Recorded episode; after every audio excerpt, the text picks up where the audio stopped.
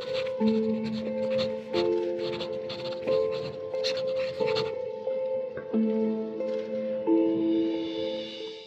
اللہ الرحمن الرحیم، السلام علیکم، مکتب غامدی کی ایک اور نشست میں خوش آمدید۔ اس سلسلہ گفتگو میں ہم غامدی صاحب سے ان تیئیس اعتراضات پر سوالات کر رہے ہیں جو بالعموم ان کے افکار پر پیش کیے جاتے ہیں۔ اور فطرت کا موضوع زیر بحث ہے۔ داڑھی اور پردے کے موضوع کو ہم مکمل کر چکے ہیں۔ فطرت کی بحث کا یہ چھٹا حصہ ہے۔ جو لوگ اس موضوع سے دلچسپی رکھتے ہیں لازماً ایک ترتیب سے ان اقساط کو دیکھیں۔ بہت شکریہ غام صاحب آپ کے وقت کا۔ السلام علیکم۔ وعلیکم السلام۔ غام صاحب ہم نے فطرت کی عقلی بحث شروع کی دینیاتی تصور پہ بات کی اور پھر اب جو اعتراضات جو اشکالات جو مخمصے اور سوالات بالعموم آپ کے افکار پر اس نتیجے کے اعتبار سے پیش کی جاتے ہیں۔ اس کو ایک ترتیب سے ہم رکھ رہے ہیں۔ میں اگر آپ کی اجازت ہو تو اگلا جو اعتراض ہے اس کو میں پیش کروں اور پھر اس پہ آپ کا نقطہ نظر جانوں۔ جی فرمائیے۔ اگر ہم سے بھی اگلا جو اعتراض پیش کیا گیا ہے وہ یہ ہے کہ آپ اکثر اپنی گفتگوؤں میں جب یہ سوال ہوتا ہے کہ تعین کیسے ہوگی، کیسے پتہ چلے گا کون کون سی چیزیں ہیں؟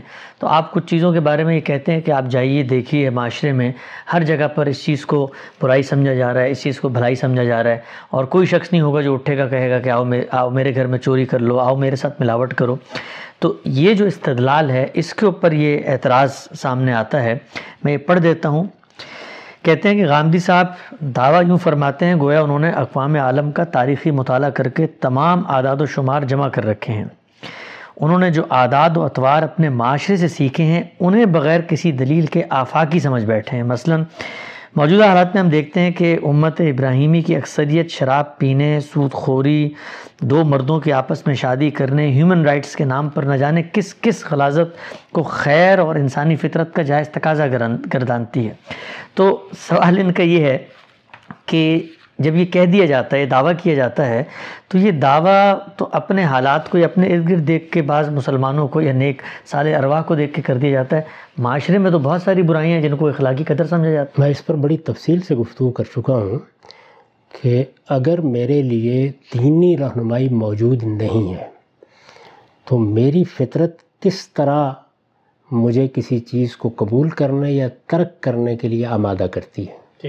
اس پر ہم اس حصے میں گفتگو کر چکے ہیں جب ہم دینیاتی بحث سے قطع نظر کر کے عقلی بنیادوں پر اس معاملے کو سمجھ رہے تھے۔ اس میں میں نے یہ بتایا تھا کہ سب سے پہلے کسی چیز کے بارے میں وہ احساس میرے اندر ہوگا۔ یعنی میرے تمام علوم جو میری ذات سے متعلق ہیں اور میری ذات کا مطلب ہے انسان سے متعلق ہیں، وہ سب سے پہلے میرے موضوعی مطالعے سے پیدا ہوتے ہیں۔ یعنی میرے پاس جو حواس دیے گئے ہیں، وہ خارج سے متعلق ہوں یا میرا حادثہ باطنی ہو، وہ پہلے اس چیز کو محسوس کرے گا۔ تو اب سوال یہ ہے کہ نیکی اور بدی، خیر اور شر، ایک اصولی حیثیت سے پوری انسانیت کی میراث کیسے بنتے ہیں؟ پہلے وہ اسی جگہ سے پیدا ہوں گے وہیں سے شروع ہوں گے۔ اس کے بعد میں اس پوری کائنات کا جائزہ لیتا ہوں۔ پوری کائنات کا جائزہ لینے کے لیے کوئی علم بھی ایک ایک فرد کے پاس نہیں جاتا۔ ٹھیک۔ یعنی اس وقت بھی جو انسانی علوم ہیں ان میں ایسا نہیں کیا جاتا۔ ہمیشہ آپ کیا کرتے ہیں استقراء کے لیے آپ سیمپل ٹیسٹنگ کا طریقہ اختیار کرتے ہیں۔ یعنی آپ کسی ایک معاشرے کا جائزہ لیتے ہیں۔ اپنے گرد و پیش کا جائزہ لیتے ہیں۔ آپ کچھ چیزوں کو پڑھتے ہیں جس سے آپ کو بعض دوسرے معاشروں کے بارے میں معلومات حاصل ہوتی ہیں۔ اس میں سے خواہ وہ سائنسی تحقیق کی چیزیں ہوں یا سماجی علوم کی چیزیں ہوں۔ کون آدمی ہے کہ جو ایک ایک آدمی کے پاس جا کے یہ سب کرتا ہے؟ تو میں نے عرض کیا تھا کہ تمام انسانی علوم میں ایسے ہی کیا جاتا ہے۔ یعنی میرے پاس جیسے ہی ایک احساس پیدا ہوتا ہے تو میں اپنے اس احساس کو لے کر استقراء کے عمل سے گزرتا ہوں۔ اور استقراء کا عمل اگر کسی ایک چیز کے بارے میں بھی یہ کرنے کی شرط عائد کر دی جائے کہ ایک ایک فرد کو آپ دیکھیں گے ماضی میں بھی ایک ایک شخص کو قبر سے اٹھائیں گے کیا ایسے کرتے ہیں آپ؟ آپ معاشروں کا مجموعی مطالعہ کرتے ہیں۔ آپ وہاں کے ادب کا مطالعہ کرتے ہیں۔ آپ وہاں کے سماجی علوم کا مطالعہ کرتے ہیں۔ اس وقت ہم جس دنیا میں رہ رہے ہیں اس میں ہماری معلومات بہت غیر معمولی ہو چکی ہیں۔ لیکن قدیم ترین زمانوں میں بھی یہی صورتحال ہے۔ ابن خلدون مطالعہ کر رہا ہے تو ایک بہت بڑے انسانیت کے حصے کا مطالعہ کر رہا ہے۔ یعنی وہ کم سے کم جو مسلم دنیا اس کو نظر آ رہی ہے اس کا تجزیہ کرنے کی تو صلاحیت رکھتا ہے۔ تو انسانی علم کے لیے اس کے علاوہ راستہ ہی کوئی نہیں ہے۔ اب انسانی علم اسی طریقے سے آگے بڑھے گا۔ میں نے یہ عرض کیا تھا کہ یہ بات کہ میرے اندر بالاجمال خیر و شر کا تصور موجود ہے یہ تو ہر ہر تجربے سے بالکل متحقق ہے۔ میں اپنے بچے کا جائزہ لیتا ہوں تو یہی حقیقت نمایاں ہوتی ہے۔ میں اس کے سیکھنے کے عمل کا مشاہدہ کرتا ہوں تو یہی حقیقت واضح ہوتی ہے۔ میں اپنے گرد و پیش کے انسانوں کو دیکھتا ہوں جن سے مجھے واسطہ پڑا ہے۔ تو یہی چیز سمجھتا ہوں۔ میں پوری انسانیت کے فیصلوں کا مطالعہ کرتا ہوں۔ یعنی اس وقت مثال کے طور پر دنیا میں جو بین الاقوامی قانون ہے رومن لا ہے۔ قانون کی اپنی ایک روایت ہے۔ مسلمانوں کا فقی قانون ہے۔ ان میں سے کیا ایک ایک چیز کے لیے مجھے ایک ایک فقی کے پاس جانا ہے؟ ان کی تصنیفات موجود ہیں، ان کی لکھی ہوئی چیزیں موجود ہیں۔ ان سب چیزوں کو میں پڑھتا ہوں۔ اسی طریقے سے تاریخ تاریخی تحقیق کے بہت سے ایسے پہلو جن کا تعلق آرکیالوجی سے جن کا تعلق مختلف قبیلوں کی عادات و اطوار کے مطالعے سے ہے۔ ان سب چیزوں کا ہم مطالعہ کرتے ہیں۔ اس لیے یہ بات مجھے یہ بتا دیا جائے کہ کون سے سماجی علم میں بلکہ کون سے سائنسی علم میں جس کو آپ خالص سائنس کہتے ہیں پیور سائنسز کہتے ہیں کیا ان میں بھی یہ طریقہ اختیار کیا جا سکتا ہے؟ تو میں نے بڑی تفصیل سے اس کا تجزیہ کر کے بتایا تھا کہ میں ایسے ہی کروں گا۔ لیکن کیا مجھے اسی طرح چھوڑ دیا گیا ہے؟ کیا میرا ادعا یہ ہے یا میرا دعویٰ یہ ہے کہ میں تو اسی رہنمائی میں زندگی بسر کر کے دنیا سے رخصت ہوں گا؟ یہ تو وہ آدمی بات کرے کہ جو یہ مانتا ہو کہ انسانیت کی ابتدا جب کی گئی تو ایک لمبے عرصے تک انسانوں کو ایسے چھوڑ دیا گیا۔ میں نے آپ کو تفصیل کے ساتھ بتایا ہے کہ پہلے ہی مرحلے میں یہ فیصلہ کر دیا گیا کہ نبوت ہوگی۔ نبوت کیوں ہے؟ اسی لیے ہے کہ انسان اس عمل سے اگر گزرے گا تو اس میں صدیاں لگ جائیں گی۔ اس میں مطالعے کے ذرائع بعض موقعوں پر مفقود ہوں گے ان کو پیدا کرنا پڑے گا۔ اس میں تو ابن بطوطہ کی طرح کوئی آدمی ہو سکتا ہے کہ سامان سفر باندھ کے چلے تو اس کے بعد بھی صحیح نتائج تک نہ پہنچ سکے۔ تو علم کے اس ذریعے کے سپرد انسان کو کرنے کے بجائے اللہ تعالیٰ نے رہنمائی فرما دی۔ جو چیز بتانی مقصود ہے وہ یہ نہیں ہے کہ انسان اس طریقے سے حتمی فیصلوں پر پہنچ جائے گا۔ نہیں یہ بتانا مقصود ہے کہ انسان کو پینا پیدا کیا گیا ہے۔ اس کی فطرت میں کچھ چیزیں بالاجمال رکھ دی گئی ہیں۔ اس کا احساس اس کا حادثہ باطنی اس کے شعور کو منتقل کر دیتا ہے۔ جب یہ منتقل ہو جاتا ہے تو اس کے بعد اس کو علم بنانے کے لیے استقرا میں سے گزرنا پڑتا ہے۔ یعنی میرے لیے تو میرا حادثہ باطنی حجت ہے۔ میں جب باہر نکلتا ہوں اور میری آنکھ مجھے بتا دی ہے کہ میرے سامنے پتھر پڑا ہوا ہے تو میں راستہ تبدیل کر لیتا ہوں۔ اس کے لیے تو استقرا کی ضرورت نہیں ہے۔ تو میرا حادثہ باطنی مجھے رہنمائی کرے گا خیر و شر کے بارے میں۔ اپنی زندگی سے متعلق اتنی رہنمائی بہت کافی۔ میں اسی کی رہنمائی میں چلوں گا۔ میں نے یہ عرض کیا ہے کہ جب اس کو علم بنانا پڑے گا، علم بنانے کا مطلب یہ ہے کہ آپ اسے علم کے درجے تک پہنچا کے اب لوگوں کو کہتے ہیں کہ تم بھی اسے قبول کرو۔ اس کے لیے استقرا کی ضرورت ہے۔ استقرا کی یہ ضرورت اس طرح نہیں پوری ہوتی کہ ایک ایک فرد کے پاس جاتے ہیں۔ آپ ہمیشہ انسانوں کے کچھ نمونے لے لیتے ہیں۔ کچھ چیزیں آپ براہ راست حاصل کرتے ہیں۔ آپ نے دیکھا ہوگا، اب بھی تحقیق ایسے کی جاتی ہے۔ کچھ چیزیں اب بالواسطہ حاصل کرتے ہیں۔ آپ کے پاس تاریخ بھی ہوتی ہے، علوم بھی ہوتے ہیں، قبائل کی روایتیں بھی ہوتی ہیں۔ ان سب چیزوں پر ایک نظر ڈال کر آپ ایک نتیجہ عکس کرتے ہیں۔ اس کا یہ مطلب نہیں کہ وہ نتیجہ ہر حال میں ٹھیک ہوگا۔ ہو سکتا ہے کل تنقید ہو۔ تو میں نے عرض کیا کہ تنقید تو میرے مشاہدات پر بھی ہوگی۔ تنقید میرے استقرا پر بھی ہوگی۔ تو اس بات کو سمجھنا چاہیے کہ یہ عمل انسانی سطح پر ہوگا تو ایسے ہی ہوگا۔ اور یہ کبھی حتمی اور یقینی نہیں ہوگا۔ لیکن اللہ تعالیٰ نے اس کا اہتمام کیا کہ چونکہ میں جواب دہ ہو گیا ہوں، مجھے مسئول ٹھہرا دیا گیا ہے۔ بعض چیزوں کے بارے میں مجھے موت کے بعد جواب دینا ہے اور موت کو مؤخر نہیں کیا جا سکتا ہزاروں سال کے لیے، تو پہلے دن نبوت شروع ہو گئی۔ اصل میں جس چیز کی تردید کی جا رہی ہے، وہ یہ نہیں ہے کہ انسان کو نبوت کی ضرورت نہیں تھی۔ تردید اس کی کی جا رہی ہے کہ نبوت کی ضرورت اس لیے نہیں تھی کہ انسان اندھا ہے۔ یعنی اس کی فطرت میں بہت سی چیزیں بالاجمال موجود ہیں۔ کچھ کو وہ خود تفصیل میں تبدیل کر لیتا ہے اس میں غلطی کا امکان بھی نہیں ہوتا۔ اب نبوت کی ضرورت ہے تاکہ اسے حتمی نتائج تک پہنچائے۔ کن معاملات میں؟ ان معاملات میں جس کے لیے وہ جواب دہ ٹھہرایا جائے۔ ٹھیک اچھا ہم صاحب، یہ جو دو مثالیں یہاں پر زیر بحث آئیں، ان مثالوں کو سامنے رکھ کر اگر یہ کہا جائے، مثلا ہمیں دیکھتے ہیں کہ دین ابراہیمی کی روایت میں مسیحی ہیں، اس وقت دنیا میں اربوں کی تعداد میں ہیں، شراب نوشی کرتے ہیں، ان کے یہاں کوئی پرابلم نہیں ہے۔ اس طرح ہم دیکھتے ہیں شادی کا انسٹیٹیوشن تباہ ہو چکا ہے گرل فرینڈ بوائے فرینڈ کا ایک تصور ہے۔ تو کیا یہ نتیجہ خاص کیا جا سکتا ہے کہ جیسے ہی آپ الہامی روایت سے ہٹتے ہیں اور محض اپنی عقل و فطرت کی روشنی میں کام کرنا شروع کرتے ہیں تو وہی حالت ہوتی ہے جو مسیحوں نے اس وقت پیدا کر دی۔ دیکھیے بہت سے معاملات میں یہ حالت ہوگی اس کا لازمی نتیجہ یہ نکلے گا۔ لیکن یہ جو نتائج اخذ کیے جا رہے ہیں یہ بالکل ناقابل یقین ہے۔ اچھا۔ یعنی ایسا نہیں ہے کہ خاندان کے ادارے کے بارے میں یہ فیصلہ کر لیا گیا ہے کہ وہ کوئی حیثیت نہیں رکھتا۔ ہم جنس پرستی یا ہم جنس پرستی کو اصل قرار دے دیا گیا ہے۔ کیا ایسا ہوا ہے؟ نہیں۔ دیکھیے یہ ساری بحثیں اس وقت مغرب میں اس اصول پر ہو رہی ہیں کہ کیا ہم انسان کی جبلتوں کے اظہار پر سوسائٹی کی طرف سے پابندی لگا سکتے ہیں یا نہیں؟ بحث یہ ہو رہی ہے جی۔ یعنی ہم اصل میں اس بحث کو بھی اس کے حدود سے آگے بڑھ کے شروع کر دیتے ہیں۔ یہ بحث ہو رہی ہے۔ ایسا نہیں ہے کہ خاندان کا ادارہ ختم ہو گیا ہے یعنی چین میں لوگوں نے شادیاں کرنی چھوڑ دی ہیں۔ ملیشیا میں آپ رہے ہیں وہاں چینیوں کے درمیان میں رہے ہیں۔ وہاں بہت سی دوسری قوموں کو ہم نے دیکھا ہے۔ وہاں ہندوؤں کی بہت سی جماعتیں موجود تھیں۔ وہ وہاں صدیوں سے آباد ہیں بعض۔ اور بعض وہ ہیں کہ جو ہجرت کر کے گئے ہیں۔ کیا آپ نے دیکھا کہ ان سب میں شادی کا ادارہ ختم ہو چکا ہے؟ آپ اس وقت امریکہ میں رہ رہے ہیں۔ کیا یہی صورتحال ہے یہاں پر کہ شادی کا ادارہ ختم ہو چکا ہے؟ یعنی یہ باتیں جو ہیں، یہ مبالغہ کر کے کہی جاتی ہیں۔ انسان چونکہ ارادہ و اختیار لے کے آیا ہے، اس کا سوء استعمال بھی کرتا ہے، اس کے نتیجے میں انحرافات پیدا ہوتے ہیں۔ اور میں عرض کر چکا ہوں کہ یہ انحرافات کس درجے میں ہوتے ہیں؟ مثلا آپ ایک بڑے معاملے کا جائزہ لیں۔ جی۔ وہ بڑا معاملہ ہے انسان کے اندر خیر و شر کا شعور۔ اس وقت عالمی سطح پر ہم خیر و شر کے اس شعور کی بنیاد کے اوپر معاملات کر رہے ہیں۔ مجھے یہ بتائیے کہ یہ قیدیوں کے معاملے میں یہ لوگوں کو سزائیں دینے کے معاملے میں یہ بنیادی حقوق کے معاملے میں جتنی بحثیں ہیں ان کی احساس فطرت کے اخلاقی شعور کے سوا کہاں پائی جاتی ہے؟ اتنا بہت کچھ ہے جس کے اوپر اتفاق موجود ہے۔ آپ نے کیا کیا؟ آپ نے اختلاف کی کچھ چیزیں اٹھائیں اور ان کو اٹھا کر یہ بحث کرنا شروع کر دی کہ انسان تو اس کے شعور ہی نہیں رکھتا۔ ان چیزوں پر بھی بحث ہو رہی ہے۔ ان پر بھی گفتگو جاری ہے۔ لیکن مجھے اس سے متواحش ہونے کی کیا ضرورت ہے؟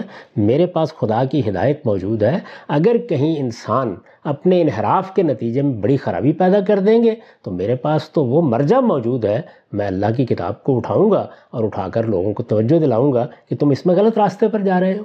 کیونکہ میرا مقدمہ یہ نہیں ہے کہ انسان کو اگر چھوڑ دیا جائے اس کی فطرت ہی کے ہاتھ میں تو وہ لازماً صحیح نتائج تک پہنچے گا۔ نہیں وہ بالعموم صحیح نتائج تک پہنچے گا۔ وہ عام طور پر اتفاق کرے گا۔ وہ بالاجمال چیزوں کو سمجھے گا۔ وہ اطلاق میں غلطیاں بھی کرے گا۔ اور اسی سے بچانے کے لیے تو اللہ تعالیٰ نے نبوت کا سلسلہ جاری کر دیا ہوا ہے۔ ٹھیک ٹھیک ٹھیک۔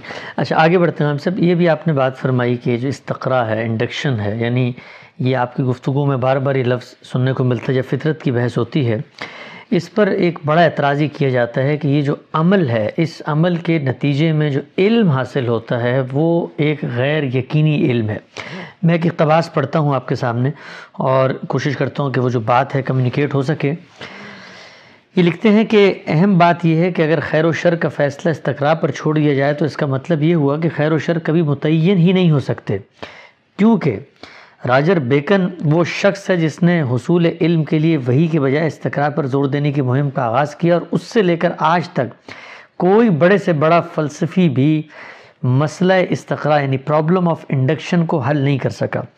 استقرائی طریقہ علم کی سب سے بڑی کمزوری ہی یہ ہے کہ اس سے حاصل ہونے والا علم نہ تو حتمی ہوتا ہے اور نہ ہی اس کے ذریعے کسی بات کے اس کا اثبات ممکن ہے۔ بلکہ یہ علم ہمیشہ ضنی اور ارتقائی ایولوشنری ہوتا ہے، چنانچہ خیر و شر کا تعین استقرا کے حوالے سے کرنے کا مطلب یہ ہے کہ خیر و شر کسی متعین اور افاقی حقیقت کا نام نہیں بلکہ زمانے اور مکان کا پابند ہے۔ دوسرے لفظوں میں، خیر و شر ایک اضافی یعنی ریلیٹو تصورات ہیں، نہ کہ کوئی ایبسولوٹ یا ابدی تصورات ہیں۔ ایک طرف تو غامد صاحب کا دعویٰ یہ ہے کہ خیر و شر ابدی حقائق کا نام ہے، اور دوسری طرف وہ انہیں جاننے کے لیے ذریعہ استقرا کو قرار دیتے ہیں اور یہ دعویٰ کرتے ہیں کہ اس سے کوئی فہرست مرتب ہو سکتی ہے۔ تو یہ پوچھتے ہیں کہ مسئلہ استقرا کا پھر آپ کے پاس کیا حل ہے؟ اگر اس کا حل یہ ہے کہ وہی کی روشنی میں ہم اس کا تعین کریں گے، تو اس کا مطلب تو پھر یہ ہوا کہ پھر ہم فطرت اور فطرت کی تعین کے اندر جا ہی نہیں رہے۔ ہم تو جہاں پر پھنس جاتے ہیں تو وہاں پر وہی کو لے آتے ہیں، ورنہ ہم استقرا پہ چل رہے ہیں۔ سوال یہ ہے کہ یہ دعویٰ کس نے کیا تھا کہ استقرا کے نتیجے میں حتمی نتائج پیدا ہو جاتے ہیں؟ میں نے بڑی تفصیل سے آپ کو یہ بتایا ہے کہ میرے پاس وہی ذریعہ علم میسر ہے۔ یعنی اگر اللہ تعالیٰ کی طرف سے رہنمائی نہ ہو تو میں مجبور ہوں کہ اسی راستے کو اختیار کروں۔ لیکن وہ رہنمائی تو ہو گئی نا۔ یہ بات یہ ہے کہ وہ رہنمائی تو ہو گئی نا۔ اصل سوال تو یہ ہے کہ وہ رہنمائی کس دائرے میں ہوئی ہے؟ کہاں ہوئی ہے؟ یعنی یہ چیز زیر بحث ہے۔ کیا ایک اندھے کو آنکھیں دی گئی ہیں؟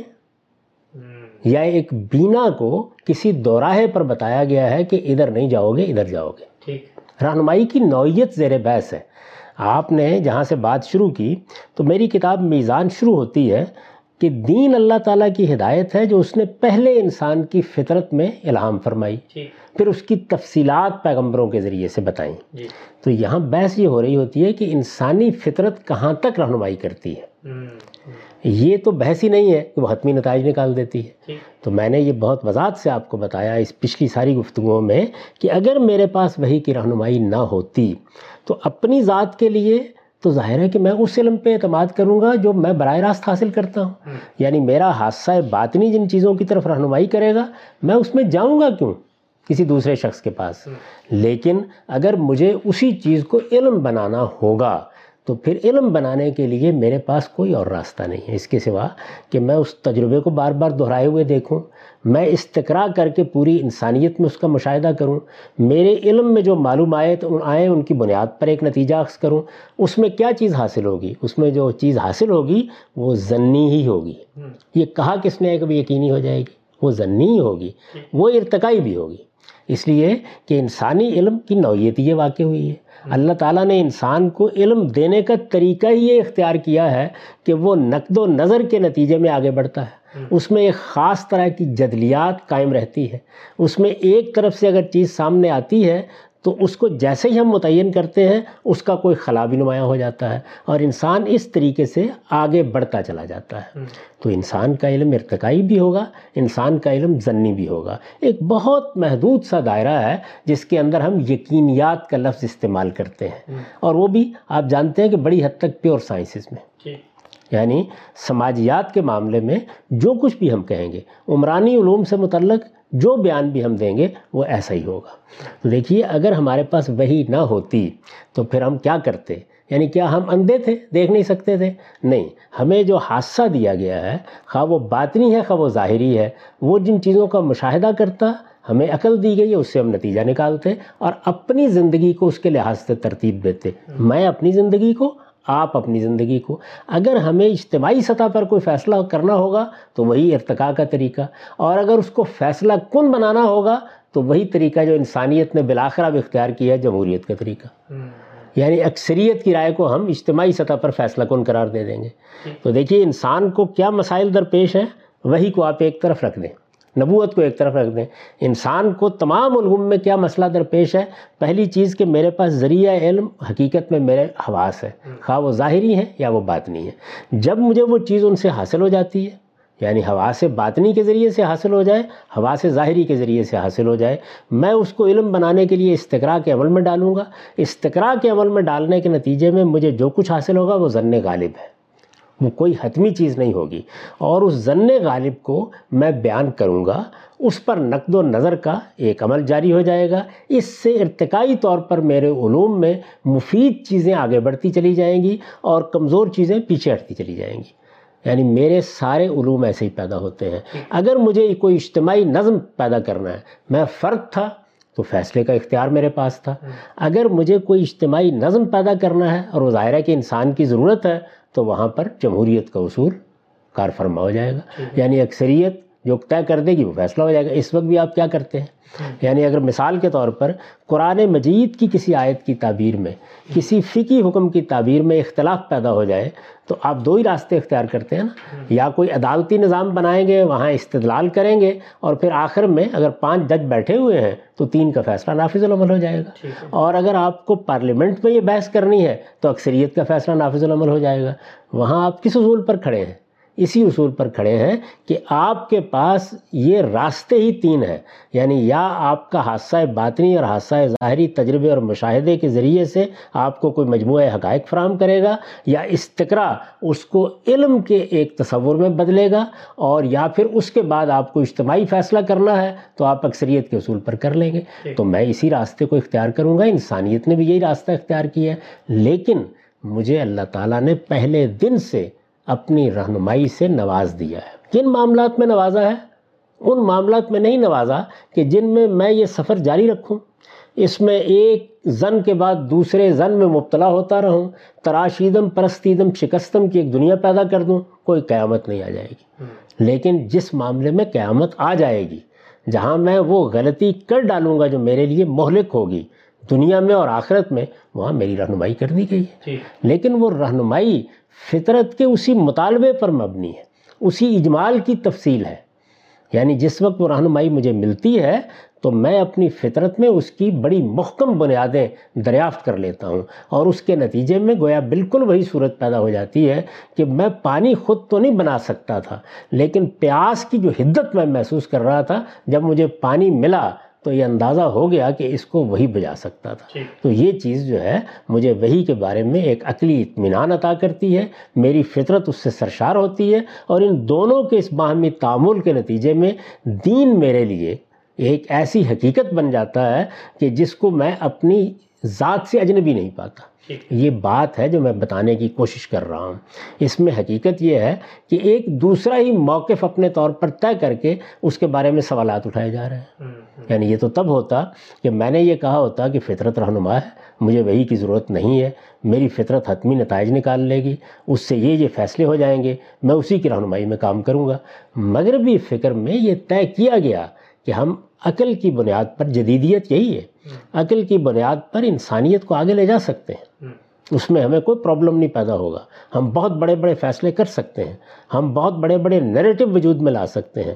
چنانچہ آپ دیکھیے کہ یہ جدیدیت ہے جس نے فاشزم کمیونزم مارکسزم اور اس طرح کے بہت سے ازم پیدا کیے۔ اس پہ ہم نقد کرتے ہیں نا تنقید کرتے ہیں اس کے اوپر۔ تو یہ بات تو ایک مغربی فلسفے کی حیثیت سے کہی گئی۔ سوال یہ ہے کہ میں نے یہ موقف کہاں بیان کیا ہے؟ میں تو اس ربط کو واضح کر رہا ہوں جو میرے انسان ہونے اور خدا کی وہی میں پہلے دن سے موجود ہے۔ کہ وہ چیز وہ بیج میرے اندر ہے وہ بیج نشو و نما پانے کی کچھ صلاحیت بھی رکھتا ہے وہ اپنے برگ و بار بھی نکالتا ہے لیکن جیسے ہی وہ برگ و بار نکالتا ہے تو اسے ایک باغبان چاہیے اور وہ وہی۔ ٹھیک۔ اچھا ہم صاحب یہ آپ نے ابھی چونکہ موضوع سوال میرا استقرا سے متعلق ہے اس پر بڑے ضمنی سوالات ہیں لیکن ابھی آپ نے ایک ذکر کیا کہ جب مسئلہ پیدا ہوتا ہے تو پھر ہم وہاں پر اکثریت کو دیکھتے ہیں یہ قرآن مجید کی ایک آیت ہے جو اس یعنی وہاں دیکھتے ہیں جہاں ہمیں اجتماعی زندگی کے بارے میں فیصلہ کرنا ہوتا ہے جی۔ اجتماعی زندگی کے بارے میں جی۔ یعنی میں اپنے لیے نہیں دیکھوں گا جی۔ مجھے انسانوں کے مابین فیصلہ کر کے اس کو قانون کی صورت دینی ہے۔ جی۔ وہاں انسانوں نے یہ طریقہ اختیار کیا۔ تینوں سٹیپس کو الگ الگ رکھی ہے۔ جی۔ میرا فیصلہ میرے لیے میرے حواس کی بنیاد پر حاصل ہونے والے علم کے نتیجے میں عقل کر دیتی ہے۔ ٹھیک ہے۔ وہ میرے لیے ہے۔ میں اس کو علم بنانا چاہتا ہوں۔ اب انسانوں کو بتاؤں گا نا۔ تو یہاں میں محض اپنا تجربہ اور مشاہدہ بیان نہیں کر سکتا یہاں استقرا کے نتیجے میں علم کی بنیادیں ڈالی جائیں گی۔ وہ نقد و نظر کے مختلف مرائل سے گزرے گا اور اس کے بعد ایک عمومی ضنی قبولیت حاصل کرے گا۔ اور یہ مسئلہ جب درپیش ہوگا کہ انسانوں کی اجتماعیت میں قانون کی سطح پر فیصلہ کرنا ہے تو وہاں جمہوریت کے اصول کو اختیار کروں گا۔ یہ سب کب ہے؟ جبکہ میرے پاس مذہب کی رہنمائی موجود نہیں۔ اگر وہ رہنمائی مجھے مل گئی ہے اور میں نے اس کو قبول کر لیا ہے تو جہاں جہاں وہ رہنمائی مجھے میسر آئے گی فیصلہ کن ہوتی چلی جائے گی۔ ٹھیک۔ اچھا ہم صاحب جب استقرا ہے جو انڈکشن ہے اس میں بھی ہم یہی کر رہے ہوتے ہیں نا کہ مثلا ہم نے سیمپلز لیے ہیں ان سیمپل میں ہم یہ دیکھتے ہیں کہ جو میجورٹی ہے جو اکثریت ہے جو غالب عنصر ہے وہ کیا ہے؟ تو ایک قرآن کی آیت پیش کی جاتی ہے اس اصول کے خلاف کہ جو استقرا میں آپ یہ دیکھ رہے ہوتے ہیں سیمپل کر کے بھائی، کون سی چیز ہے جو ڈومیننٹ ہے؟ یہ آیت ہے سورہ انعام کی اس میں کہا گیا، اگر تم زمین میں اکثریت کی پیروی کرو گے تو گمراہ ہو جاؤ گے۔ تو یہ کہا ہی جاتا ہے کہ یہ جو پورا منہاج ہے، یہ طریقہ ہے کہ جس میں آپ دیکھتے ہیں کہ زیادہ تر لوگ کیا کر رہے ہیں، یا انسانوں کی تاریخ کا مطالعہ میں اقوام کیا کرتی رہیں۔ تو قرآن تو اس کے بالکل برخلاف خلاف ایک بات کہتا ہے کہ اکثریت کے چکر میں جاؤ گے تو گمراہ ہو جاؤ گے۔ قرآن یہ کس معاملے میں کہہ رہا ہے؟ یعنی کیا عمرانی علوم کے بارے میں کہہ رہا ہے؟ کیا سماجی سائنس کے بارے میں کہہ رہا ہے؟ کیا آپ کی جو پیور سائنس ہیں ان کے بارے میں یہ بات کہہ رہا ہے؟ قرآن مجید مذہبی حقائق میں یہ بات کر رہا ہے۔ اچھا یعنی قرآن کا موضوع یہ ہے کہ انسان چونکہ ارادہ و اختیار لے کے آیا ہے انسان کے اندر ایک بہت بڑی قوت ہے جو اس کی جبلتوں سے تشکیل پاتی ہے۔ اس کی خواہشات ہیں اس کی رغبات ہیں اس کے جبلی تقاضے ہیں۔ یہ چیزیں پوری قوت کے ساتھ زور کرتی ہیں۔ اس کائنات کے خالق نے اس کو امتحان میں ڈالا ہے۔ نتیجہ کیا نکلتا ہے؟ کہ وہ عقل کے فیصلے اور وہ شریعت کے فیصلے اور وہ دین کے فیصلے جب سنتا ہے تو وہ اس کی ان جبلتوں پر پابندی عائد کرتے ہیں۔ جی۔ انسان اپنی ذات میں آزادی چاہتا ہے۔ چنانچہ اس کا نتیجہ یہ نکلتا ہے کہ بہت بڑی اکثریت ان عقلی فیصلوں کو اور اگر وہ اللہ تعالیٰ کی وہی کے ذریعے سے پیغمبر دیں تو ان کو قبول کرنے سے انکار کرتے ہیں۔ یہ بات ہے جو قرآن نے کہی ہے۔ تو اس کا فیصلہ کون کرنے کے لیے جا رہا ہے اکثریت کے پاس؟ یعنی یہ بات کہ میرے لیے دین کیا ہے مذہب کیا ہے توحید کیا ہے کیا اس کے اوپر میں یہ بات کرنے کے لیے جا رہا ہوں۔ اس میں اللہ تعالیٰ نے یہ فرمایا ہے کہ اکثریت ان معاملات میں چونکہ کچھ پابندیاں لگتی ہیں کچھ ضبط پیدا کرنا پڑتا ہے اپنے آپ کو ڈسپلن میں رکھنا پڑتا ہے۔ اپنی جبلتوں کے معاملے میں عقلی فیصلے قبول کرنے پڑتے ہیں تو اکثریت اس معاملے میں انحراف پر کھڑی ہوتی ہے۔ اگر ان کی پیروی کرو گے تو اس کا نتیجہ یہ نکلے گا کہ تم اللہ کی ہدایت سے محروم ہو جاؤ گے جو تمہیں پیغمبروں کے ذریعے سے دی جا رہی ہے۔ اس باب کی چیز ہے۔ قرآن مجید کو پڑھتے وقت دیکھنا چاہیے کون سی بات کس باب میں کس سلسلے میں کہاں کہی جا رہی ہے۔ اس کے لیے بے شمار شواہد ہے۔ سیدنا نو علیہ السلام اپنی قوم میں بھیج جاتے ہیں۔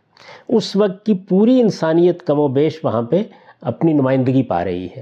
وہ اس قوم میں ساڑھے نو سو سال بسر کرتے ہیں۔ جی۔ چند لوگ ہیں جن کو نکالنے میں کامیاب ہوتے ہیں۔ اس لیے اس کے لیے تو کسی استدلال کی ضرورت نہیں۔ یعنی میں پوری پیغمبروں کی تاریخ جو قرآن نے بیان کی ہے اس کی بنیاد کے اوپر یہ عرض کر سکتا ہوں کہ قرآن کا یہ بیان سو فیصد درست ہے۔ لیکن اس کی وجہ کیا ہے؟ اس کی وجہ یہ ہے کہ یہ باب وہ ہے کہ جس میں انسان کو اللہ تعالیٰ نے امتحان میں ڈالا ہے۔ انسانوں کی بہت بڑی اکثریت یہ محسوس کرتی ہے کہ اس امتحان میں جبلتیں جن چیزوں کا تقاضا کر رہی ہیں ان کے اوپر پابندیاں لگتی ہیں۔ دیکھیے بات یہ ہے کہ یہ پوسٹ ماڈرنزم جس کو ہم کہہ سکتے ہیں کہ کسی حد تک ہم اس کے دور میں جیتے رہے ہیں۔ اگرچہ اب خاتمہ ہو رہا ہے۔ لیکن جدیدیت کے بعد یہ پیدا ہوا تو آپ اگر اندازہ کریں کہ اس کا سارا استدلال کہاں سے پھوٹتا ہے؟ وہ آزادی کے اسی احساس سے پھوٹتا ہے۔ یعنی جس وقت نیریٹو وجود میں آتے ہیں وہ مذہبی ہوتے ہیں تو بعض اوقات پوری پوری قوموں کا احاطہ کر لیتے ہیں۔ مثلا اس نیریٹو نے کہ انسان نے ایک ازلی گناہ کیا تھا اس کی پاداش میں اس کو جس صورتحال سے سابقہ درپیش تھا اللہ تعالیٰ نے اپنے بیٹے کو بھیجا کہ وہ اپنی جان دے کر انسان کے اس گناہ کا کفارہ بن جائے۔ اس نیریٹو نے ہزاروں قوموں پر اپنا اقتدار قائم کر لیا۔ یہ نیریٹو پوری رومی سلطنت کا نیریٹو بن گیا۔ آج بھی آپ اندازہ کیجیے کہ اگر انسانوں کی تعداد کو آپ شمار کریں تو سب سے بڑا گروہ اسی نیریٹو پر کھڑا ہے۔ تو ظاہر ہے کہ اس نیریٹو کی پابندی کرے گا نا انسان۔ اسی طریقے سے مارکسزم ایک نیریٹو ہے۔ یعنی اس کے نتیجے میں آپ نے پورے انسانی تاریخ کے عمل کی ایک تعبیر کی اور اس تعبیر کے بارے میں ایک نقطہ نظر قائم کر کے گویا انسان کے مستقبل کو اس نیریٹو کے حوالے کر دیا۔ تو یہ چیز جو تھا یہ جدیدیت نے پیدا کی یا قدیم کلاسیکی مذہبی تصورات نے پیدا کی ان دونوں نے جو نتائج نکالے وہ نتائج انسان کے لیے بہت غیر معمولی طور پر مہلک نتائج تھے۔ ان ہلاکتوں کو جب انسان نے دیکھا تو انہوں نے کہا کہ اس سے نجات پانی چاہیے۔ اب جب آپ ان سے نجات پائیں گے تو دو چیزوں سے نجات حاصل ہو جائے گی۔ یعنی مذہب سے نجات ہوگی اور عقلی تقاضوں سے بھی نجات ہوگی۔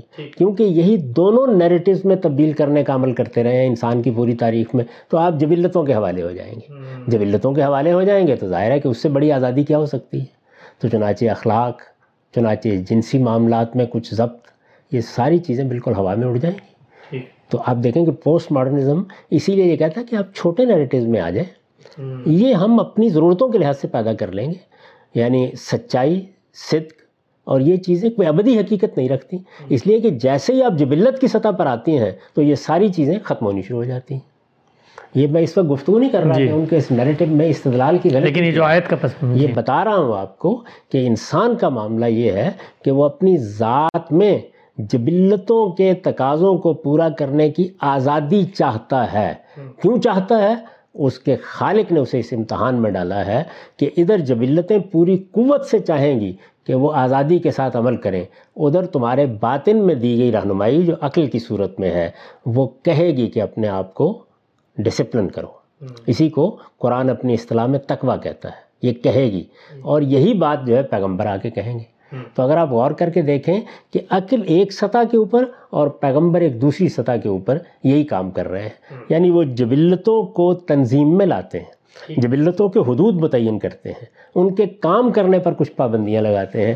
یہی مسئلہ ہے۔ تو چونکہ انسانی جبلتیں آزادی چاہتی ہیں تو وہ بالعموم ان چیزوں کو قبول کرنے سے انکار کر دیتی ہیں۔ یہ بات ہے جو قرآن مجید یہاں کہہ رہا ہے۔ اس کا اس سے کوئی تعلق ہی نہیں ہے۔ اگر آپ ان کی جبلتوں کو چیلنج نہ کریں تو اس کے نتیجے میں جو علوم پیدا ہوتے ہیں ان میں وہ اصول بالکل ٹھیک ہے ایسے ہی ہوگا۔ اور یہاں پر بھی کیا صورتحال ہے؟ یعنی یہ فلسفہ بنا دینا تو بہت آسان ہے لیکن انسان سے جب آپ گفتگو کرتے ہیں یعنی انسان سے میری مراد اب کوئی فلسفی نہیں ہے جی۔ کوئی حکیم نہیں ہے بلکہ جب انسانوں سے آپ گفتگو کرتے ہیں تو وہ ان معاملات کے بارے میں بھی صداقت کی وہی چیزیں قبول کرنے کے لیے مجبور ہو جاتے ہیں جن کو مذہبی حقائق کہا جاتا ہے۔ وہاں بھی یہی صورتحال ہے۔ تو میں نے آپ سے عرض کیا ہے کہ اخلاقیات کی ساری بنیادیں اس کے باوصف کے لوگ ملاوٹ کرتے ہیں، اس کے باوصف کے وہ قتل کرتے ہیں، اس کے باوصف کے وہ لوگوں کے مال پر قبضہ کرتے ہیں، لیکن جس وقت آپ علم کی سطح پر ان کو زیر بحث لاتے ہیں تو انسان قبول کرتا ہے کہ ہاں بالکل ایسا ہی ہونا چاہیے۔ ٹھیک اچھا ہم صاحب، یہ جو ابھی بات ایک ہوئی یہاں پہ کہ یہ جو ذریعہ علم ہے استقراء کا انڈکشن، اس سے جو نتیجہ یا علم ہمیں حاصل ہوتا ہے، وہ یقینی طور پہ ضنی علم ہے اور وہ ارتقاء پذیر بھی ہے یعنی اس کے اندر ایک تبدیلی یا تغیر بھی آ سکتا ہے۔ یہ جو مقدمہ ہے، فلسفے کی سطح پر تو چلیں، یہ مقدمہ آپ نے قبول کر لیا، لیکن میرا سوال آپ سے یہ ہے کہ اس مقدمے کو سامنے رکھ کر دعویٰ یہ کیا جاتا ہے کہ آج ایک نتیجے تک یہ پہنچے ہیں، کل ہو سکتا ہے بالکل نتیجہ مختلف ہو جائے۔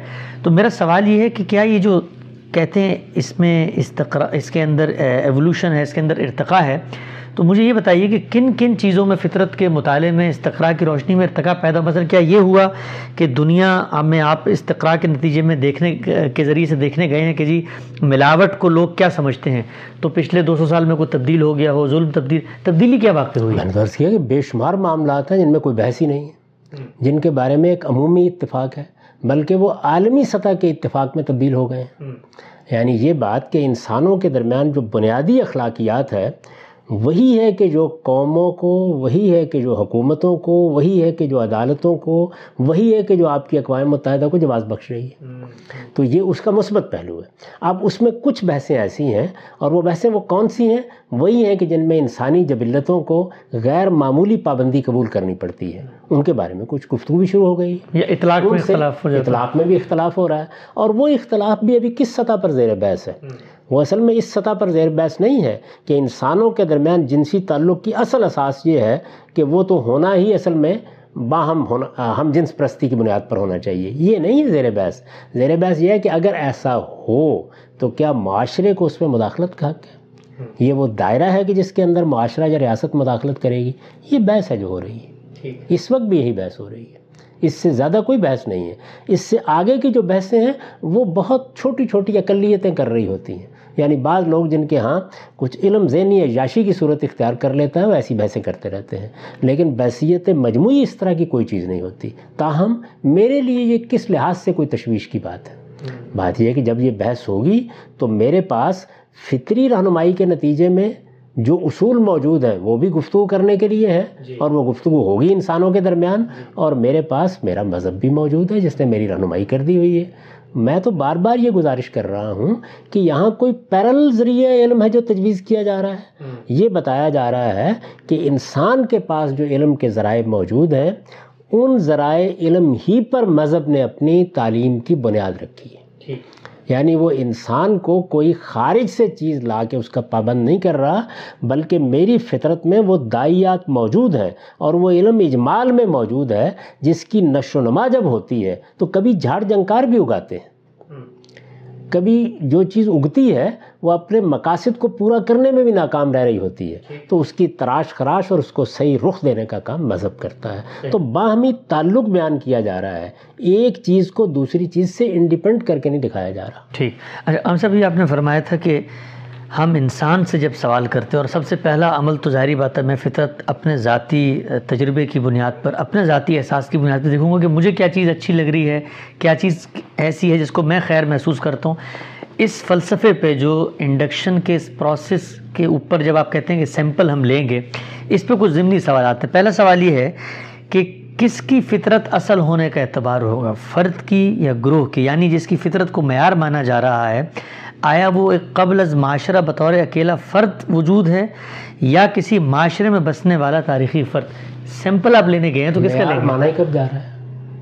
یعنی دیکھیے نا آپ ایک مقدمہ خود قائم لیکن سیمپل کے لیے تو ہمیں کچھ لینا پڑے گا نا کہ اس کا لے اسی اسی طریقے سے یہ معاملہ آگے بڑھے گا جس طرح ہمارے علوم میں بڑھتا ہے۔ اچھا۔ یعنی ظاہر ہے کہ پہلے میرے مشاہدے سے اور میرے تجربے سے جو حقائق میرے سامنے آئیں گے میں نے عرض کر دیا نا کہ مشاہدہ اور تجربے کے لفظ سے یہ مراد نہ لیجیے کہ وہ اشیائی کا ہوتا ہے صرف۔ جی۔ میرے پاس ایک حادثہ باطنی بھی موجود ہے۔ میں انٹراسپیکشن سے پتا کرتا ہوں۔ تو میرے پاس جو مجموعہ حقائق آئے گا اس کو میں شعور دیگر کو منتقل کروں گا۔ ٹھیک ہے۔ یعنی دوسرے انسانوں کا۔ اس کے نتیجے میں میرے سامنے کچھ نتائج فکر آئیں گے۔ ان کی بنیاد پر نظریات قائم ہوتے ہیں۔ جب وہ قائم ہوں گے تو کوئی تنقید کرنے والا بھی پیدا ہو جائے گا۔ تو نقد و نظر کا یہ عمل ہے جو اس کو نکھارتا چلا جاتا ہے۔ اچھا۔ اور میں نے عرض کر دیا کہ اگر فرض کر لیجیے کہ کسی مرحلے کے اوپر اجتماعی سطح پر کوئی فیصلہ کرنا ہوگا تو وہاں معیار کب بنایا گیا ہے؟ وہاں فصل نزاکت طریقہ ایجاد کیا گیا ہے۔ اسی لیے میں نے بار بار توجہ دلائی کہ جمہوریت حق و باطل کا فیصلہ نہیں کرتی وہ اجتماعی سطح پر نزاع کا فیصلہ کرتی ہے۔ کیونکہ نزاعات کے لیے ہمارے پاس کوئی ایسی رہنمائی موجود نہیں ہوتی کہ جو آسمان سے آئے یہ کہے کہ جہاں اختلاف ہو گیا ہے وہاں صحیح بات یہ ہے۔ تو وہاں ہم نے اکثریت کے اصول کو قبول کر لیا ہے جمہوریت کے اصول کو قبول کر لیا۔ معیار بنایا کب جا رہا ہے؟ یعنی جس طرح سے انسانی علوم دنیا میں موجود ہے ایسے ہی میرا یہ علم بھی ہوگا۔ لیکن جس وقت مجھے اللہ کی رہنمائی مل گئی یا مل جاتی ہے تو اب میں ایک حتمی بات کہنے کی پوزیشن میں آ جاتا ہوں۔ لیکن وہ جو میں حتمی بات کہتا ہوں وہ بھی کس چیز پر مبنی ہوتی ہے؟ میرے قرآن کے فہم پر میرے سنت کے فہم پر رسالت معاب صلی اللہ علیہ وسلم سے کی نسبت سے کسی روایت کے فہم پر۔ ان میں سے ہر چیز پر گفتگو ہو سکتی ہے اور بحث ہو سکتی ہے اور اختلاف ہو سکتا ہے۔ تو اصل میں آپ کے پاس اختلاف کو دور کرنے کا ایسا کوئی ذریعہ نہیں ہے کہ جو مجھے مجبور کر دے کہ میں فلاں بات کو قبول کروں۔ یعنی اللہ کی کتاب بہت بڑی رہنما ہے اور اللہ کی کتاب حتمی حجت کے طور پر نازل ہوئی ہے لیکن سمجھنا تو اس کو مجھے ہی ہے نا۔ تو انسان کی حیثیت سے بہت سے ایسے عوامل ہیں جن کی بنیاد پر میں سمجھنے میں غلطی کھاتا ہوں۔ کبھی قلت تدبر اس کا باعث بن جاتی ہے کبھی قلت علم اس کا باعث بن جاتی ہے۔ تو سوال یہ ہے کہ وہ کون سی چیز ہے کہ جس میں حتمی فیصلے کے لیے آپ کو کوئی چیز میسر ہو گئی؟ رہنمائی ہے۔ حتمی فیصلے کے لیے رہنمائی قرآن کی صورت میں موجود ہے سنت کی صورت میں موجود ہے۔ حدیث کے بارے میں ہم ہمیشہ سے یہ بحث کرتے رہے ہیں مسلمانوں کا پورا علم یہ بحث کرتا رہا ہے کہ آپ کو ضنی علم اس سے حاصل ہوتا ہے بلکہ پہلے تو خود اس کا وجود ایک ضنی چیز پھر اس سے جو کچھ آپ استمباد کریں گے وہ ایک ضنی چیز۔ تو اس لیے یہ دنیا ایسے ہی ہے اس کو اسی طرح قبول کر کے آپ چلتے ہیں۔ تو جب آپ اس کو قبول کر کے چلتے ہیں تو اس میں اصل میں یہ سوال پیدا ہی نہیں ہوتا جو پیدا کرنے کی کوشش کی جا رہی ہے۔ میرے پاس جہاں کی رہنمائی ہوگی فطرت کی رہنمائی ہے تو مجھے اس کتاب فطرت کو بھی پڑھنا ہے۔ اس میں بھی اختلاف ہو جائے گا۔ اور میرے پاس اگر مذہب کی رہنمائی ہوگی تو محمد الرسول اللہ صلی اللہ علیہ وسلم تو ہر وقت میسر نہیں ہوں گے۔ جی۔ مجھے جو بات آپ کی طرف سے پہنچی ہے وہ کتاب میں پہنچی ہو وہ سنت میں پہنچی ہو وہ روایات میں پہنچی ہو۔ اس سے رہنمائی حاصل ہوگی۔ فیصلہ پھر مجھے ہی کرنا۔ ٹھیک ہے صاحب۔ اچھا ایک ایک نقطہ مختصر سا میں چاہتا ہوں ذرا اس پہ آپ کمنٹ کریں، پھر اس سلسلے جو سوالات ہیں اعتراضن کو آگے بڑھاتے ہیں۔ ابھی جو ایک بات ہوئی یہاں پر، زور اس پر دیا جا رہا ہے، جو اعتراضات کو میں دیکھ رہا ہوں اور آپ کے سامنے پیش کر رہا ہوں کہ یہ جو ذریعہ علم ہے یہ ضنی ہے، اس اس میں قطیت نہیں ہے، اس کے اندر حتمیت نہیں ہے، یہ ڈیفینیٹ سرٹن نہیں ہے۔ میں آپ سے پوچھنا چاہتا ہوں کہ جب آپ مذہبیات کی دنیا میں یہ بات کرتے ہیں کہ قطعی الدلالہ، کہ متعین معنی، متکلم کی ایک منشا، تو وہاں پر یعنی یہاں پر یہ بتایا جا رہا ہے کہ ناقص ذریعہ علم ہے، اور وہاں پر یہ اعتراض کیا جا رہا تھا کہ آپ قطعی بنا رہے ہیں، اس کو بھی ذنی رکھیں تب۔ یعنی وہاں مسلمانوں کا سارا علم اسی تشویش میں مبتلا ہے۔ دیکھیے وہاں پہ یہی بحثیں ہو رہی ہیں۔ مثال کے طور پر آپ شاطبی کو پڑھیے تو انہوں نے دین کی حجت کو قطعی بنانے کے لیے پھر استقرائی کا اصول اختیار کیا۔ یعنی آپ اگر غور کر کے دیکھیں تو آپ کے ہاں جو ایک بڑا آدمی اصولین میں پیدا ہوا ہے اس نے استقرائی کا طریقہ اختیار کیا۔ کم و بیش شاہ ولی اللہ بھی یہی طریقہ اختیار کرتے ہیں۔ یعنی وہ کیسے اختیار کیا؟ کہ مذہبی حقائق قرآن میں بھی بیان ہوں گے۔ سنت میں بھی بیان ہوں گے روایتوں میں بھی موجود ہوں گے مسلمانوں کے تعامل میں بھی ہوں گے ایک اجماعی فہم میں بھی ہوں گے۔ جب ان تمام ذرائع سے ایک چیز کے بارے میں اطمینان ہو جائے گا کہ یہ رسالت معاب صلی اللہ علیہ وسلم کی طرف سے دین کی حیثیت سے دی گئی ہے تو اس کو ہم قطعی مان لیں گے۔ اب اس کو قطعی ماننے کے بعد وہ آگے کیا کہتے ہیں؟ وہ یہ کہتے ہیں کہ یہ تو قطعی ہو گئی اس کے بعد باقی سب چیزوں کے لیے اس اصل قطعی کی طرف رجوع ضروری ہوگا۔ تو وہاں بھی بالکل وہی طریقہ اختیار کیا گیا۔ یا ہم جب یہ کہتے ہیں کہ قرآن مجید کی یہ حیثیت ہے کہ اس میں متکلم نے اپنی بات اس اسلوب میں کہہ دی ہے کہ وہ ایک حتمی حجت کی حیثیت اختیار کر گئی ہے قرآن میزان اور فرقان ہے وہ فیصلہ کن اتھارٹی بن کر آیا ہے اس کو ہمیں سمجھنا ہے۔ وہ سارے اسباب فراہم ہیں۔ قطعی الدلالہ ہونے کا مطلب کیا ہے؟ وہ سارے اسباب فراہم ہے کہ ہم حتمی نتیجے تک پہنچ سکتے ہیں۔ لیکن سمجھنے والا کون ہے انسان؟ اور غلطی کے وجوہ کیا ہوں گے؟ امام فرائی نے یہاں قطع الدلالہ کی بحث کی ہے۔ تفاصیر کے مقدمات میں وہاں دونوں چیزوں پر انگلی رکھ دی ہے۔ یعنی باعث کیا چیز بنتی ہے اختلاف کا؟ قلت تدبر یا قلت علم؟ یعنی میں اس پہ غور کرنے کے لیے گیا، میرے علم میں کسی دائرے میں کوئی کمی رہ گئی تھی، وہ اثر انداز ہو گئی۔ میں کسی لفظ کے بارے میں استقصا نہیں کر سکا کہ اس کے معنی کے کیا پہلو ہو سکتے ہیں۔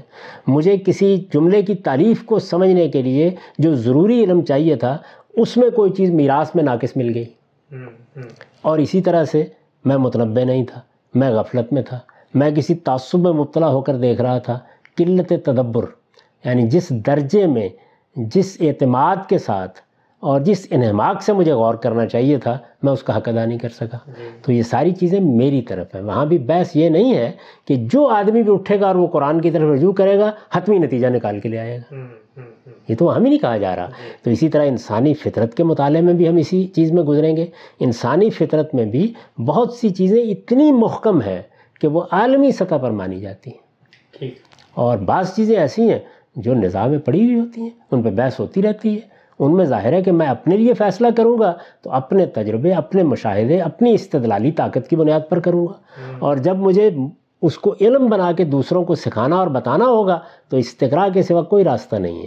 اس شاطوی بھی اس سے مختلف کوئی راستہ نہیں ایجاد کر سکے۔ اور اگر مجھے اس سے آگے بڑھ کر اس کو کسی جگہ قانون کی حیثیت دینی ہوگی اور کسی اجتماعی نظم میں اس کو ایک قاعدے کی حیثیت سے نافذ کرنا ہوگا تو پھر وہی سوال پیدا ہوگا اور اس میں اکثریت کی رائے ہی۔ حاصل کرنی پڑے گی۔ ٹھیک۔ اچھا ہم صاحب ایک اور مختصر تبصرہ فرمائیے گا۔ جو آیت میں نے آپ کے سامنے پڑھی تھی کہ اکثریت کی پیروی کرو گے تو گمراہ ہو جاؤ گے تو ہماری مذہبی روایت میں تو باقاعدہ ایک ماخذ دین کی حیثیت اختیار کر چکا ہے اجماع امت تو وہاں پر یہ آیت یاد نہیں آتی ہے لوگوں کو؟ جمہور کی رائے۔ آپ کوئی رائے قائم کیجیے یہ کہا جائے گا کہ نہیں یہ نقطہ نظر جمہور کے خلاف ہے۔ جی ہاں جی ہاں۔ وہ جمہور وہ جمہوریت جس کی ہم بات کرتے ہیں وہ آپ کی ساری فکر میں آپ کے تمام تر فیصلوں میں ہر جگہ حوالے کے طور پر موجود ہے۔ اور اگر لوگوں کا اجماع ہو جائے تو پھر تو ظاہر ہے کہ آپ گردن زدنی ہے اگر آپ نے اس سے اختلاف کر لیا۔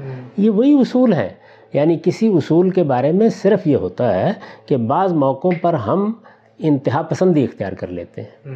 مثلا میں بھی اس بات کو بڑی اہمیت دوں گا کہ اہل علم ایک بات کو اتفاق سے سمجھ رہے ہیں تو مجھے دس مرتبہ اس پر غور کرنا چاہیے۔ لیکن میں اسے حتمی حجت نہیں مانوں گا۔ اچھا اسی طرح جمہور کی رائے ہوگی تو میں دس مرتبہ اپنے کسی تفرد پر غور کرنے کے لیے تیار ہو جاؤں گا۔ بار بار اس پر نظر ڈالوں گا۔ لیکن اس کو حتمی حجت نہیں سمجھوں گا۔ آپ جمہوری بنیاد کے اوپر کسی ملک میں کسی قوم میں فیصلہ کریں گے تو وہاں پر بھی یہ کہوں گا کہ یہ فیصلہ نافذ العمل ہوگا۔ ضروری نہیں کہ میں اس سے اتفاق کروں۔ ٹھیک ٹھیک ٹھیک۔ تو اس وجہ سے یہ وہاں پر بھی یہ تنقید موجود رہے گی اس کو روکا نہیں جا سکتا۔ جو بنیادی بات میں بار بار سمجھانے کی کوشش کر رہا ہوں وہ یہ ہے کہ علم جب انسانی سطح پر ہوگا تو انہی مراحل سے گزرے گا۔ یہ صرف اللہ تعالیٰ ہیں کہ جو کسی چیز کا حتمی فیصلہ کرتے ہیں لیکن جب وہ فیصلہ سنا دیا جائے گا تو پھر اس کے فہم میں وہی صورتحال پیدا ہو جائے گی۔ ٹھیک۔ اچھا صاحب آپ نے جی شعور دیگر کی بات کی تھی یعنی میں میرا جو ایک حادثہ باطنی ہے اس سے میں ایک نتیجہ خص کرتا ہوں پھر میں اس کو شیئر کرتا ہوں۔ تو سوال یہ حادثہ باطنی سے یا ظاہری حواس سے؟ جی۔ میرا علم شروع یہیں سے ہوتا ہے۔ اسی چیز کو کہا جاتا ہے کہ موجودہ دور میں یو مینون تجربہ ب شعود کی سے فضا پیدا ہو گئی۔ لوگوں نے کہا کہ ہم چیزوں کو تجربے اور مشاہدے کی بنیاد پر مانیں گے یا نہیں مانیں گے۔ تو ابتدا یہیں سے ہوتی ہے۔ اب اس کے بعد یہ کہ تجربہ اور مشاہدہ ہی فیصلہ کن ہوگا؟ نہیں وہ بڑے مراحل سے گزرتا ہے اور اس میں عقلی استمباد کے مرحلے بھی آ جاتے ہیں۔ وہ اس وقت آپ کی پیور سائنس میں بھی آ چکے ہیں۔ آپ روک نہیں سکتے اس کو۔ تو انسانی علم کی تحلیل کر کے دیکھیے کہ وہ کیسے جاتا ہے۔ یہ تمام سوالات یہاں سے پیدا ہو رہے ہیں کہ آپ نے اپنی مذہبی روایت کو سامنے رکھ کر انسانوں کے بارے میں یہ فیصلہ کرنا شروع کر دیا کہ میرے پاس ایک حتمی معیار موجود ہے تمہارے پاس موجود نہیں ہے۔ آپ کے پاس ایک اللہ تعالیٰ کی طرف سے حتمی رہنمائی موجود ہے۔ ایک فیصلہ کن چیز موجود ہے لیکن اس کو سمجھنے کے عمل میں اسی طرح کے اختلافات ہوئے ہیں، ہوں گے، ہوتے رہیں گے۔ ٹھیک۔ اگر ہم صاحب یہ سوال ہے، جو اعتراض ہے، وہ یہ کہ جب میں شعور دیگر کی طرف جاتا ہوں، تو وہ دوسرا فرد اگر تو مثلا کارل مارکس ہے یا ایڈم اسمتھ ہے یا جان رالز ہے یا ایک اللہ کا پیغمبر ہے اب ان افراد کے سامنے جب میں شیئر کرتا ہوں تو وہ اپنے تصورات بھی رکھتے ہیں۔ تو شعور دیگر سے میں اپنے ذاتی تجربے یا اپنے مشاہدے یا اپنے حواس باطنہ کے ذریعے جو چیز مجھے حاصل ہوئی ہے وہ تو پھر جا کے پھر وہ الٹا سرکل ہو جائے گا۔ وہ شخص اپنے لحاظ سے بتائے گا کہ اس کو کیا ان کے سامنے کیوں رکھوں گا؟ دیکھیے استقرا ان کے سامنے بات رکھنے کا نام نہیں ہے۔ یہ تو خود اسی طریقے سے اپنی آرا دے رہے ہیں۔ اچھا یعنی وہ بھی شعور دیگر کریں گے۔ وہ سب یہی کر رہے ہیں۔ یعنی ان کے ہاں بھی بنائے استدلال کیا ہے وہی چیزیں ہوں گی۔ یعنی یا وہ آپ کو تجربے اور مشاہدے کا ایک نیا مجموعہ حقائق فراہم کر دیں گے یا آپ کے تجربے اور مشاہدے کا نقص واضح کر دیں گے یا استقرا کے عمل میں جو آپ نے کیا ہے خامی اور خرابی کی نشاندہی کر دیں گے یا استمباد کے مرحلے میں آ کر آپ سے یہ کہیں گے کہ مجموعہ حقائق تو بالکل درست ہے اس کی ترتیب بھی صحیح ہے اور اس کو کیٹیگرائز بھی صحیح طریقے سے کیا گیا ہے لیکن نتیجہ نکالنے میں یہ غلطی ہو گئی ہے۔ وہاں ظاہر ڈیڈکٹیو لاجک زیر بحث آتی ہے۔ جی۔ یعنی آپ نے مقدمات کی ترتیب ٹھیک رکھی ہے اور نتیجہ ٹھیک نکالا ہے۔ تو انہی چیزوں پر بحث ہو رہی ہے۔ یعنی جدیدیت بحث کر رہی ہے انہی چیزوں پر فلسفی بحث کر رہے ہیں انہی چیزوں کے اوپر۔ علم کے آپ کے پاس ذرائع ہی یہی ہیں۔ انہی سے آپ کوئی نتیجہ اخذ کرتے ہیں اور یہ نتیجہ انہی تمام مراحل میں موجود ہوتا ہے۔ یعنی بعض چیزوں کے بارے میں ایک عمومی اتفاق عالمی سطح پر ہو چکا ہوگا۔ جی۔ اس وقت بھی میں آپ کو یاد دلاؤں کہ یہ بنیادی حقوق ہیں۔ ان کے بارے میں بھی دو تعبیریں ہیں جو اس وقت بھی اقوام متحدہ کی میز پر پڑی ہوئی ہیں۔ اچھا۔ ایک وہ ہے کہ جو کیپٹلزم کے تحت یا لبرلزم کے تحت جو سوسائٹی کے حلقے منظم ہوئے ہیں ان کی ہے۔ جس میں سیاسی حقوق کو زیادہ اہمیت دی گئی ہے۔ دوسری جانب سوویت بلاک تھا۔ اور اب چین ابھی موجود ہے۔ تو ان کے ہاں معاشی حقوق زیر بحث ہے یہ بحث ایک بہت بڑی بحث ہے کہ انسان کو پراپرٹی کا یا ملکیت کا حق اگر دے دیا جائے تو کیا یہ حق دوسروں کے لیے اذیت کا باعث تو نہیں بن جاتا؟ یہ بحث باقی ہے نا تو اس طرح کی بحثیں کسی جگہ بھی روکی نہیں جا سکتی۔ آپ اس میں نتیجہ کیسے نکالتے ہیں؟ آپ دیکھیے وہی ایک عمل ہے اس کے سوا آپ کے پاس راستہ کوئی نہیں ہے۔ اپنی ذات کے لیے آپ کا تجربہ اور مشاہدہ وہی آپ کا رہنما ہوتا ہے۔ اس کی بنیاد پر آپ فیصلہ کرتے ہیں۔ علم بننے کے لیے استقرا کا عمل۔ علم بننے کا نتیجہ یہ نہیں ہے کہ وہ علم بن کے حتمی حجت ہو گیا ہے۔ نہیں استقرا کا عمل میں بھی کر رہا ہوں ایڈم سمتھ بھی کر رہا ہے یہ کارل مارکس بھی کر رہا ہے دوسرے لوگ بھی کر رہے ہیں وہ اپنے نتائج آپ کے سامنے لا رہے ہیں۔ ان کے درمیان میں بھی ایک جدلیات برپا ہوتی ہے۔ اس پر بحث مباحثے کے نتیجے میں کچھ چیزیں قبول عام حاصل کر رہی ہوتی ہیں کچھ چیزیں نہیں کر رہی ہوتی۔ اور پھر عرض کر دوں گا کہ ریاست کی سطح پر فیصلہ کرنے کے لیے آپ کو پھر جمہوریتی کا سہارا لینا پڑے۔ ٹھیک ٹھیک ہم صاحب بہت شکریہ آپ کے وقت کا۔ یہاں ہمارے پروگرام کا وقت ختم ہوتا ہے۔ بہت تفصیل سے آج ہم نے بڑی دلچسپ موڑ پہ گفتگو کا اختتام ہو رہا ہے ارتقاء کے حوالے سے۔ فطرت کے حوالے سے یہ بحث جاری ہے اور وہ تیئیس اعتراضات جن میں فطرت زیر بحث ہے اس کو ہم لے کے چل رہے ہیں۔ انشاءاللہ اگلی نشست میں مزید اعتراضات خام صاحب کے سامنے رکھیں گے۔ بہت شکریہ خام صاحب۔ بہت شکریہ۔